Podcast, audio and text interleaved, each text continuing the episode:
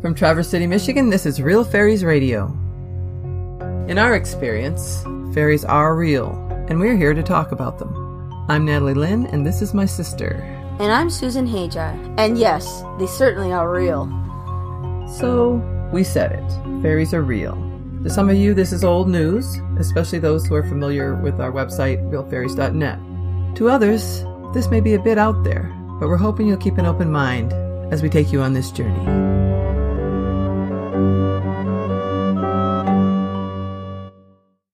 Welcome to our sixth podcast. Things are going great here in Traverse City, Michigan. Susan is back working with me to finish the book and record our podcasts, and Grandmother the Dryad is finally waking from her winter slumber. In this podcast, Mr. E is going to start off by giving us his fourth and final segment on communicating with the elves. He hopes to hear that more humans are able to communicate with his people after completing this series.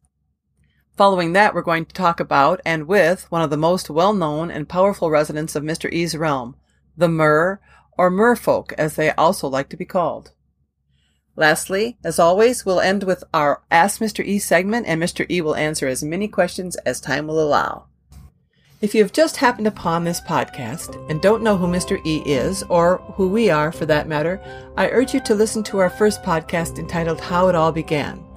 There, we explain our connection to Mr. E and the fairy realm and why he is here talking with us.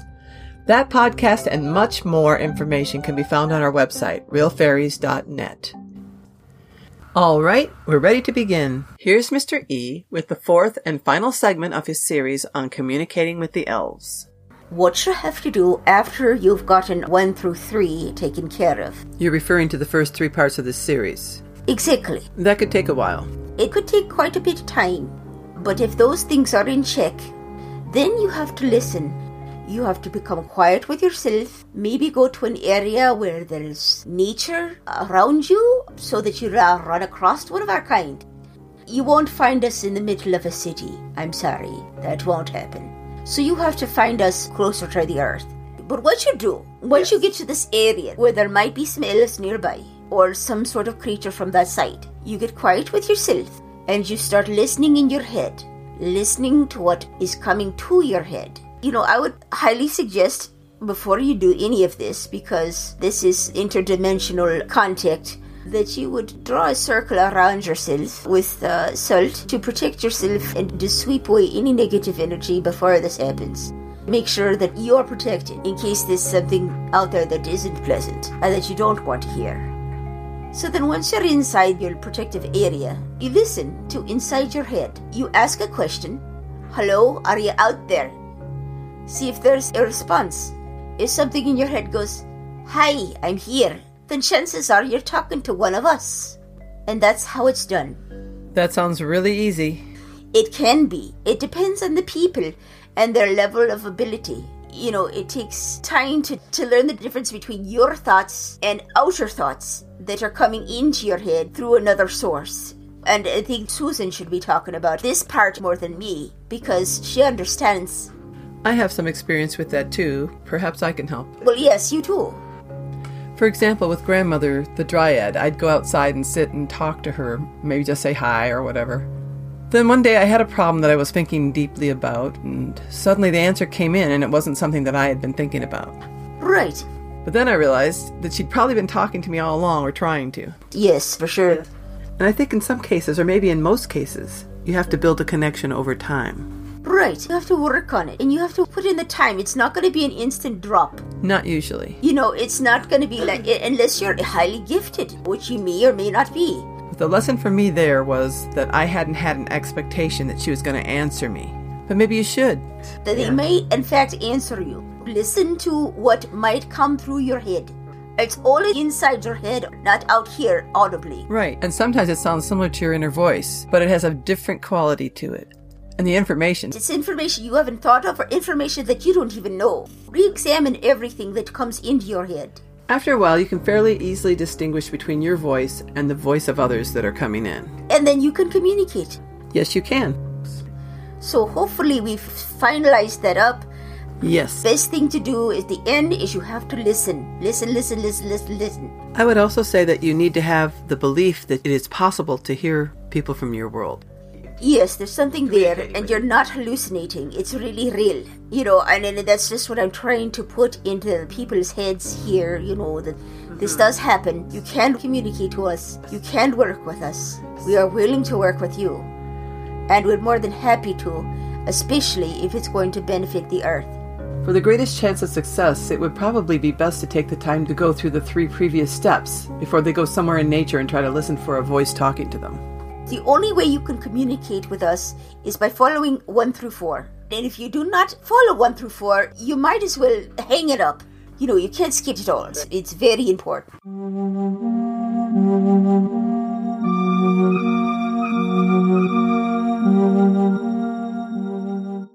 Last week, we interviewed a mer named Aelwyn who came to us from quite a distance. Normally, we don't have contact with someone so far away, but in this case, the power of the mer was such that the distance was not even a factor. There was another unusual aspect of this interview. Normally, Mr. E and occasionally Susan will find the person or being for us to interview. This time, however, I was the one that was directly contacted by the mer. Here's a short conversation I had with Susan about this unique interview. Let's start out by talking about why you were not excited about channeling a mer. I already have hesitation when it comes to mer because I don't really feel that they are 100% pro human. They definitely aren't. Uh, exactly. Letting something in that may want to harm me this is questionable. I think that was you know so i just kind of like "Meh, i don't know about that it was the one i was least looking forward to doing i knew i had to but it was like oh man Well, you didn't really have to. If you had found that it wasn't okay, you, you wouldn't have had to. right but you know you want to do it so that people understand They have something important to say. Oh, And they do. Whether they're angry at humanity or not, they had something important to say. hmm i think she had a lot of important things to say and she seemed to be very diplomatic very on the level Yes, she did not seem hateful or angry. She seemed to be more understanding than I thought she was going to be.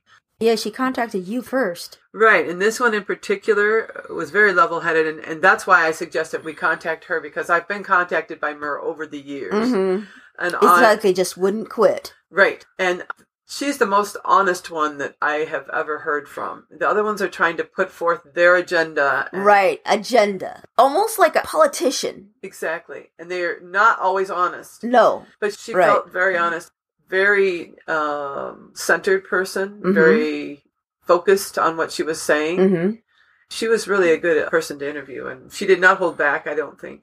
Yeah. No, I don't think that the type two hold back. Really, Right. That's their personality. I mean, I think Yeah. that's a characteristic of the Mer. They don't hold back.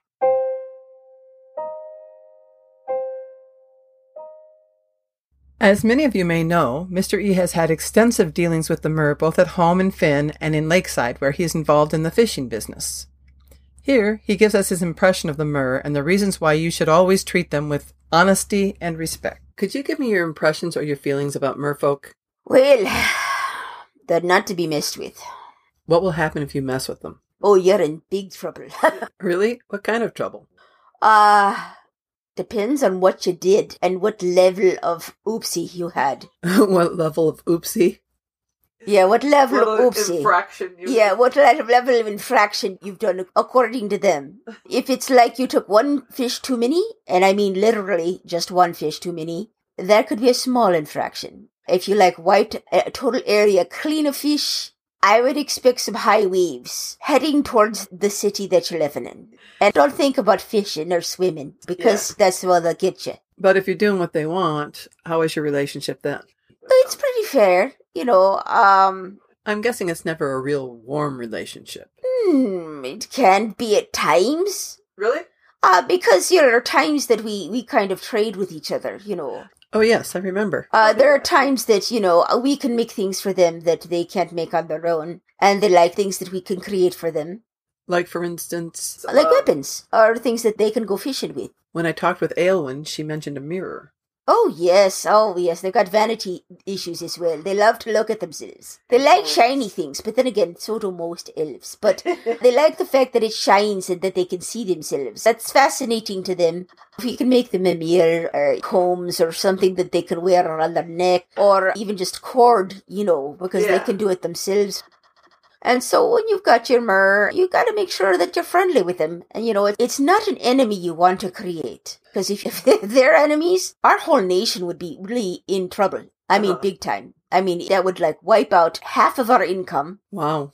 It would make traveling more arduous. I would imagine. It would make things much, much, much more difficult in our world if we did not have the good relationship that we do with them.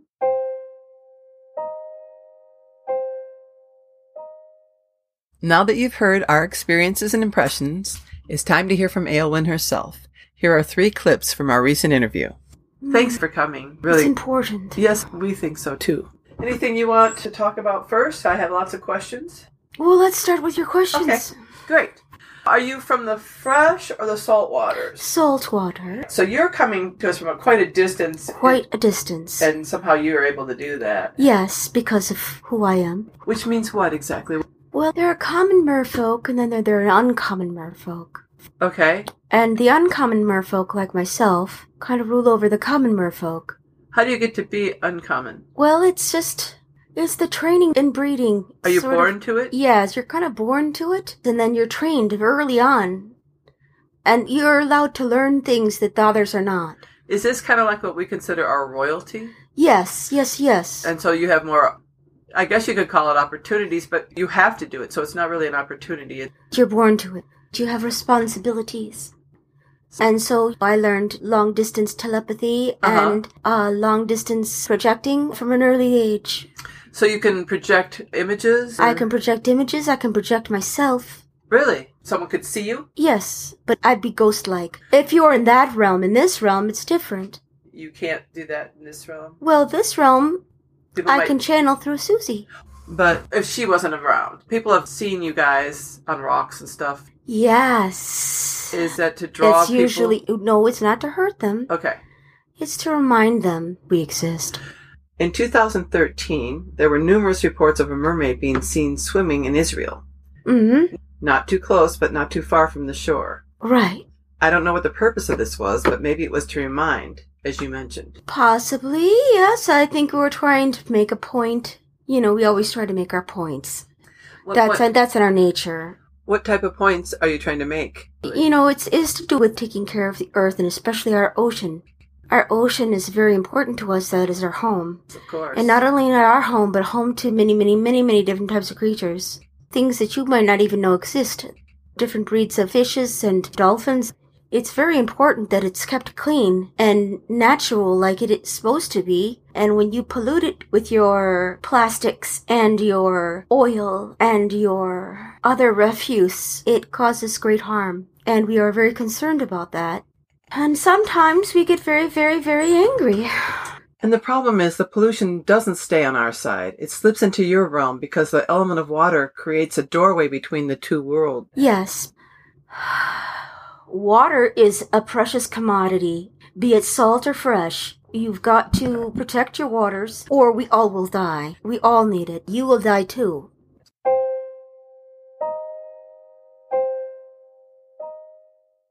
What do you do all day?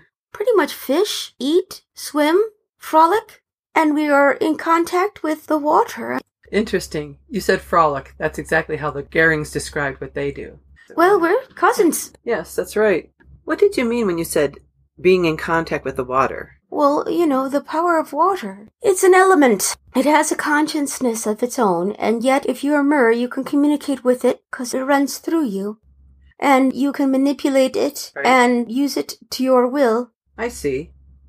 Can you give us an example of what communicating with water would be like? Well, you breathe it in and you find out, hmm, what's going on in this area. Okay, I see. You can sense things, you can feel things because you are with the water, And the water is telling you. and the water is with you. yeah, I see. So anything that's happened over there, there's a resonance from it. Right, the same way you plant your feet in the ground, and you know, the same thing earth, air, fire, water.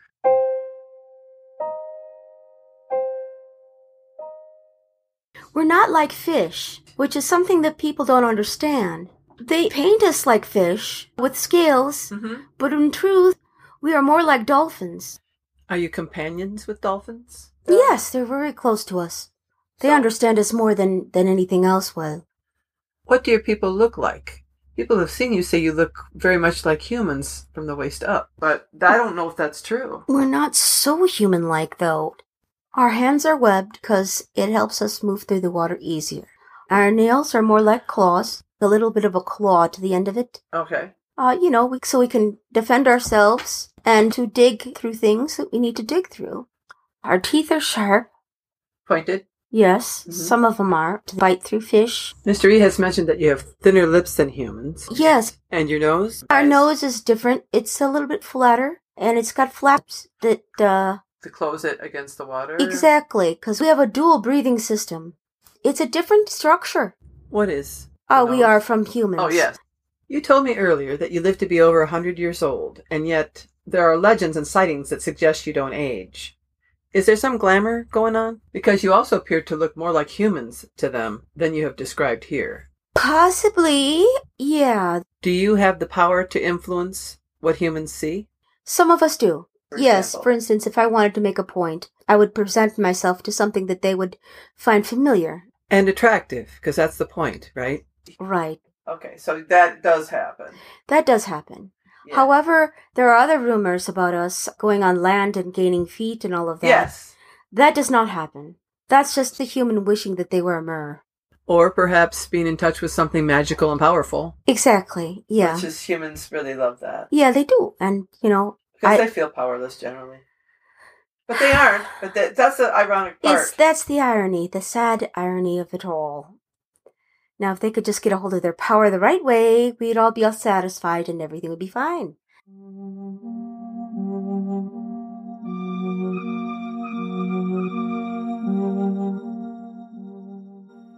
It's time for our final segment, Ask Mr. E. We have a fairly large backlog of questions waiting for answers, so please understand if your question wasn't answered here today. We promise to get to all of your questions as soon as we possibly can. We're going to answer the written questions first, followed by your recorded questions. Our first written question is from Moonbeam. I heard brownies could turn into a boggart if you make them mad. What exactly do boggarts do? Is it bad, really bad, or really, really bad? That's a kind of funny. Boggarts.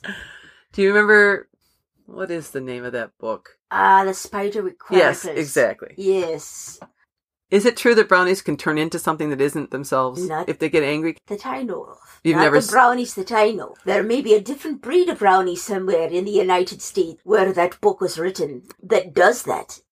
And you're saying that because some of the things that we've seen in that book. Do line up, but the brownies I have are from Finn. Okay, so all you can say is, All I can refer to is Finians. Hmm My Finian brownies do not morph into something other than what they already are. okay, fair enough.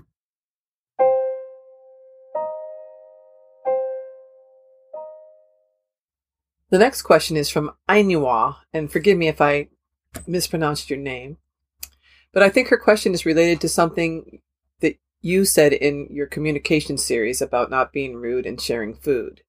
Right. Okay, so this is why this question happened, okay? Okay, okay. So here's her question. So I'd like to know more about sharing food. Is this something you should do with anything you might be eating? Meals or snack? Home or out? I could ask if they wanted some, but I can't hear them. I don't really know how to communicate, so how would I go about doing this? If you've got a relationship with one of our kind and you hear them and you know that they're around and you know that you're eating something, then offer something to them. But if you don't know if they're there or not, then don't bother giving it food because it's just going to go to waste because you don't know if it's there or not. You know what I'm saying? And that won't offend anybody if they That won't offend. It won't offend anybody if, especially if they realize that you don't know that they're there. You know what I'm saying? yes, I You do. know, But if you do know that they're there, that's different.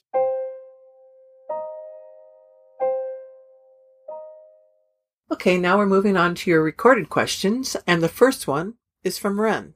Hi, Mr. E. My name is Ren. I have a new little baby named Elaney, and I talked to her all about fairies and pixies while she was in my belly. And I think it must have done some good, because I think that she can see you, even though I can't. She'll look around often in rooms and start laughing at things that I can't see. I love the idea that she may be able to feel connected to you and want to be able to encourage her to continue to do so even as she gets older. Do you have any suggestions? Also, are there any things I can do to encourage more little people in her room. She's having a difficult time sleeping, and I'm sure that some tiny company would help her feel more at ease. Any thoughts you have would be so appreciated, and thank you. So the first part of the question was Oh, she could keep her connected to the fairies. Well, you know, as she grows up, I think the most important thing is to teach her about the earth as well, because that's how you connect to the fairies. When she gets old enough, go out and make her a little fairy garden where hmm. you plant special fairy flowers that we are really fond of. You mean the Fae in general? The large fae or the small fae. How can she keep her connected? Tell her they exist. And when she grows up a little bit, what did you see? What did it look like? I know there are things out there that you can't see sometimes, but they just pop in some every once in a while. What did you see pop in? Tell her and explain to her that this is something that is not to be afraid of. This is something that does happen, and not everyone can see it, and not everyone will understand. And when she said she would like her to have some little people for company, which is a really cute idea, I think she already has that. I think she probably does too. All she probably needs to do at this point, don't you think, is ask the Fae that are there, which are probably pixies or brownies, to keep her baby company when she feels it's needed. And she probably should ask out loud to make sure they hear her. I agree with that. So, uh, did we answer her question, do you think? I think so. I'd say, Ren, that you got to let her understand that those things really do exist. Let her know in her lifetime to be aware of these things.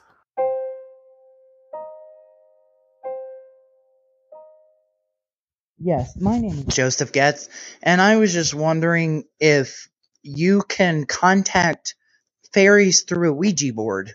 I believe that I have a little fairy friend, or actually, I think he's like a gnome or an elf.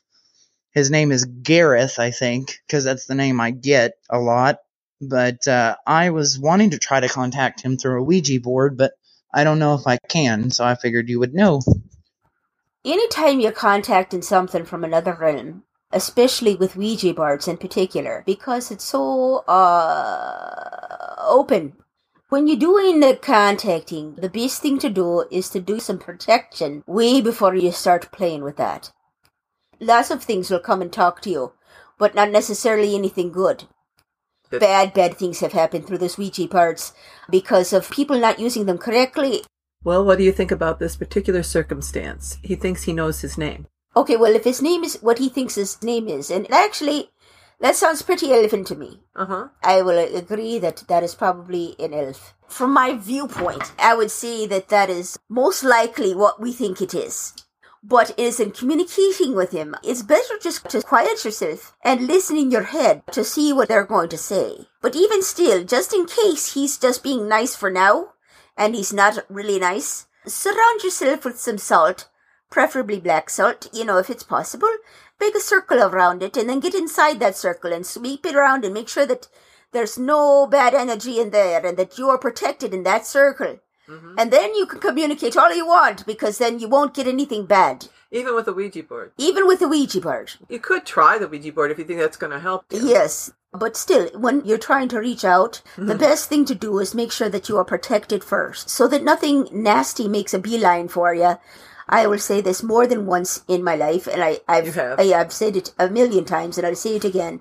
You've got to protect yourself first before you go out there to communicate. It's Yeah. so important because uh, then if you leave yourself open and vulnerable like that, there are nasty things, not necessarily from my side, but uh, all different realms that can really mess with you big time. It's good advice. Really good advice.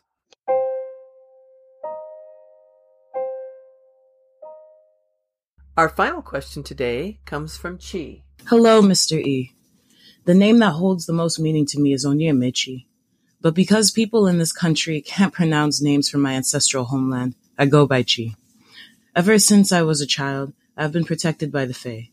My childhood was very traumatic, so for the sake of my sanity, I willingly chose to forget, with the help of my Fae.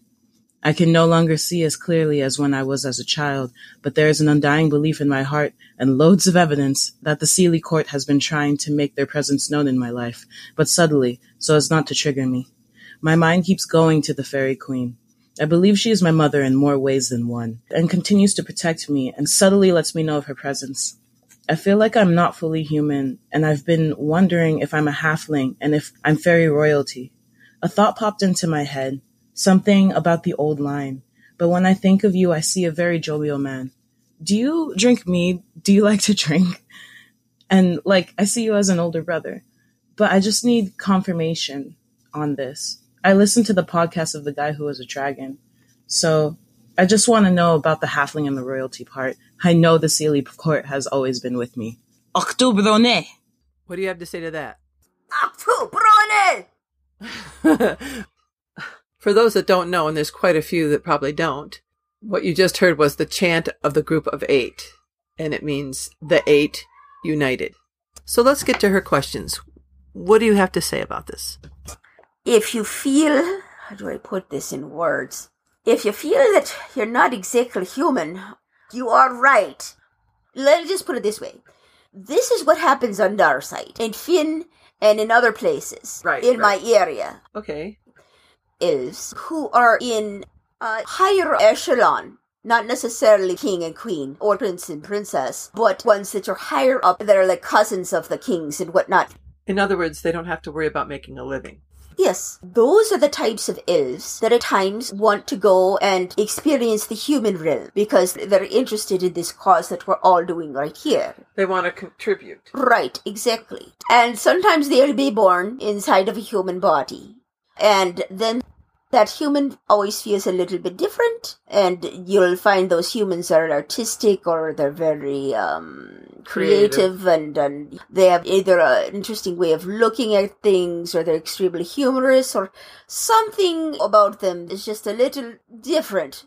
They think outside the box more than the other people do. You know what I'm saying? Those kind of people.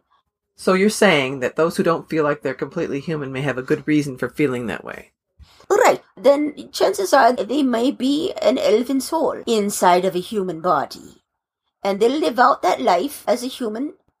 Well, they do want to accomplish something, so sometimes they do become more aware of who they are. That does happen. Yes, thankfully it does happen sometimes, and this might be one of the situations here. Well, sounds like it. Yes, and not necessarily Seelie Court, but maybe you mean Light Elf, Mm-hmm. because that's what we are. We're Light Elf. We work with the light instead of the darkness and domination. You see what I'm saying? Yes, of course. So it may not be the Seelie Court, which is usually located in, in Ireland, And Scotland. and, and all of those people there, you mm-hmm. know. You could be from anywhere else, you know, it may not necessarily be that particular court. Right, and what I remember her saying was that although she had a dark childhood, you know, a lot of these elves don't really know You where they're don't gonna land know up. where land. you're gonna land. Right. You know, I mean, it's a crapshoot. It you pretty know, much is. But even though she said that happened, she apparently could feel the support. yes, you will feel support from the other side. And of course, they would be there to support her if what you suspect is true. There is so much to say. They are with you uh, because of who you are. You can't go out and do this on your own anyway. And they're actually helping her to maybe come to the point of understanding who she is. Exactly. And if she So- does that, then she can actually make more of an Of an impact, exactly. And um welcome aboard. yeah, exactly. Oh, let's not forget to answer this part. Do you like to drink mead? Oh, mead! Of course, I love mead. Are you kidding me? I have drinking contests with the centaurs all the time. Of course, I lose, but you know it's fun to lose. They drink me right underneath the table. And I can say for a fact that you are a jovial person. Oh yes, so she's right about that. oh yes, that's exactly what I'm like. And uh, you know, uh, yeah, I guess I guess I'm a little bit of an older brother kind of personality. You know, I like to take care of everybody, Yes, like to be do. everybody's older brother. You know, in a way. That concludes our sixth podcast. Thank you for joining us today, and thank you for all of your wonderful questions. If we didn't answer your question today, stay tuned, and we'll most likely answer it soon in a future podcast. More from Mr. E, Aylwin the Mer, and many others can be found in our upcoming book, Interviews from the Fairy Realm, due out soon. You can sign up to be notified when our book is released at www.realfairies.net slash our book. Thanks again, everyone. We look forward to seeing you next time.